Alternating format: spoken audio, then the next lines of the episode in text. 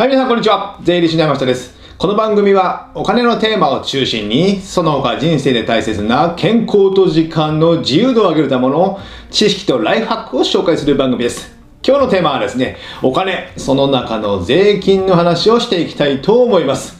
この1月、まあこれからですね、確定申告時期になりますので、まあ税金ネタが増えるかと思いますけども、皆さん、えーちょっと飽きずにお付き合いいただければなと思っております。で、税金の話なんですけども、その中で今日も言葉の解説、まあ数字の解説をしていきたいと思うんですけども、えー年収103万円問題、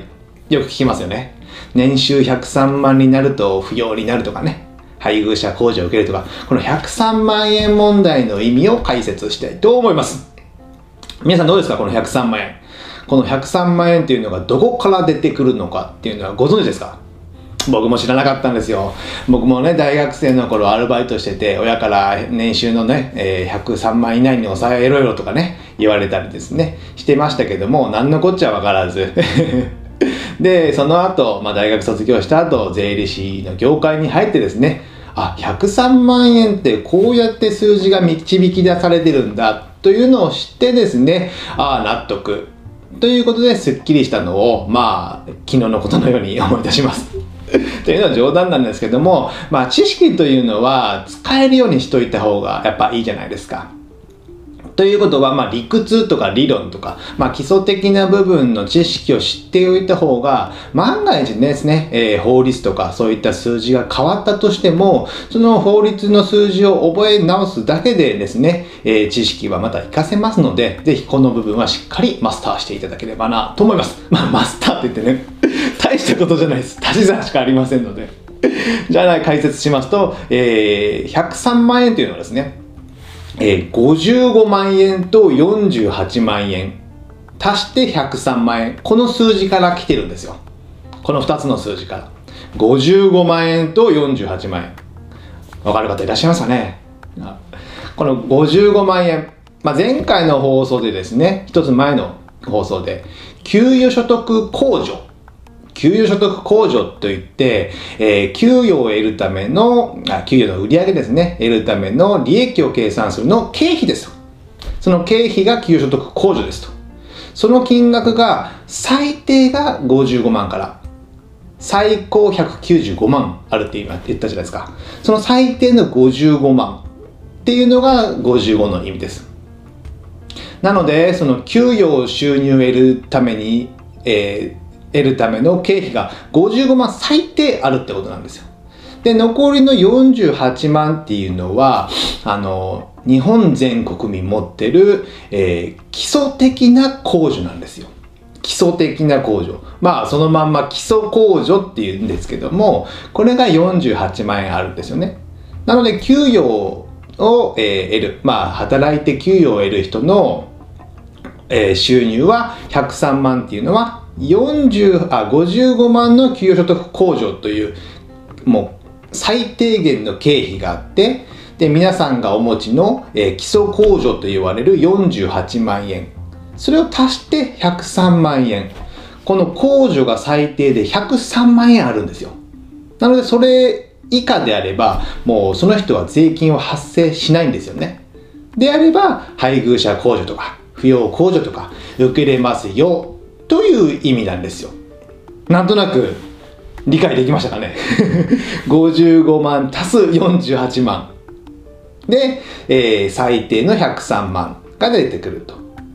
なので55万と48万の意味は給与所得控除という、えー給与の経費が最低あってで48万という基礎控除がプラスして103万円の年収というのが出てきてるっていうことなんですよね。簡単ですよね。すっきりしましたか皆さん？ここをね、理解していれば、ああ、103万というのはこういう意味なんだっていうのがね、えー、わかれば、えーこれですね、あの、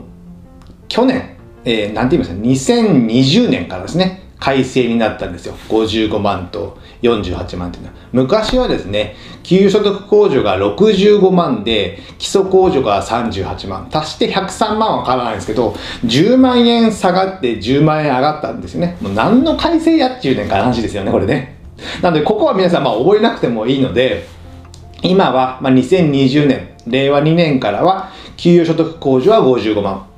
で、基礎控除が48万。足して103万。なので、103万の壁はこういう仕組みになっているということなんです。これで解決ですね。でもね、この放送 もうすぐ終わって、今何分 ?4 分くらいしか経ってないので短いので、まあ一つ小ネタというかね、お話をしますとですね、えー、まあここからはね、あんまり関係ない話なので、103万分かった方もう終わっていただいても結構なんですけども、この基礎控除のネタが先ほど出たじゃないですか。で、基礎控除皆さん、日本、僕は先ほど、日本全国民48万円ありますよと言いましたよね。これがですね、誤っていてですね、えー、令和2年の平成、あ、2020年からはですね、48万円あるのはあるんですけども、えー、高額所得者、まあ、給与をいっぱいもらってる人とか、いっぱい稼いでる人は、この48万がですね、段階的に減っていくんですよ。ざっくり言うとですね、えー、給与、えー、年収が、まあ、2600万。年収2600万ですよ。そうね、探しても見当たらないなと思うんですけども、年収2600万円以上の方は、この基礎控除というのが段階的に減ってって、48万から、えー、36万。次は18万。最後はゼロです。ゼロってことは48万。この基礎控除がないってことなんですよね。で、じゃあゼロになるのは誰ですかっていうと、給与だとですね、ざっくりだともう2700万以上。まあ、2700万以上の人は、ほぼ増税ということなんですよ。2020年から。なので、48万の控除がなくなると、まあ、ざっくり言うとね、えー、税金が半分ぐらいかかると考えて、まあ、24万ぐらい税金が増えるってことなんですよね。まあ、2700万の人が で、年収2700万の人が48万、あ、24万か。24万増えたことでどうなのかっていう話もあるかもしれませんけど、結構大きいですよね。じゃあ2700万ぐらい超える人が日本全国にどれだけいるかっていうとですね、ちょっとメモを見るとですね、まあ、約ね、給与もらってる人の全体の0.3%。まあ、1000人に3人ぐらいですかね。ってことですかね。で、総人数は約15万人弱いるみたいな感じです。ちょっと2400万以上ぐらいなんで、ざ,、えー、ざっくりした金額ですけども、15万人ぐらいですよね。じゃあ15万円かけるその半分の税金が増える増税になると約ね360億ぐらいね、えー、国の税金は増えるんですよね 増えますなので高額納税者の方はやっぱ2020年からは増税になるという形になりますのでもう今一度ね、あの、2700万円、あ、2600万円以上かな、もらってる人は、源泉徴収票とか確定申告書を見て、まあ、昨年のと見比べればいいかもしれないですね。増えてる可能性が大きいと思いますので、その辺は、まあ、注意してもどうしようもね、節税も できないので仕方ないんですけども、年収下げるかっていう話になるからですね。でも流れとしてはですね、あの、個人の税金、まあ、所得税とか、まあ、相続税とかもね、あと消費税とか、そういったものはやっぱ増税の傾向なんですよ。広く浅く取る。そして高額納税者からぼったくる。ぼったくるって言っちゃいけないですけど ちゃんと取ると。それで、えー、法人税とか会社の税金は下げていくような流れになってるので、まあ法人と個人、まあ副業じゃないですけど、やっぱね、えー、うまく使いながら節税もしていかなきゃいけないなというのはありますけども、まあそれは別の話ということになりますので、まあ、今日まとめるとですね、103万円の壁というのは、給与所得控除というですね、えー、55万円の、えー、最低限のものと、基礎控除というみんなが持ってるもの48万円を足した103万円というのが、えー、結論です。ということです。あと、高額納税者の方は、えー、日本のために 納税、僕のために納税していただければなと思います。じゃあ今日はこれぐらいにしたいと思います。ではまた次回お会いしましょう。さよなら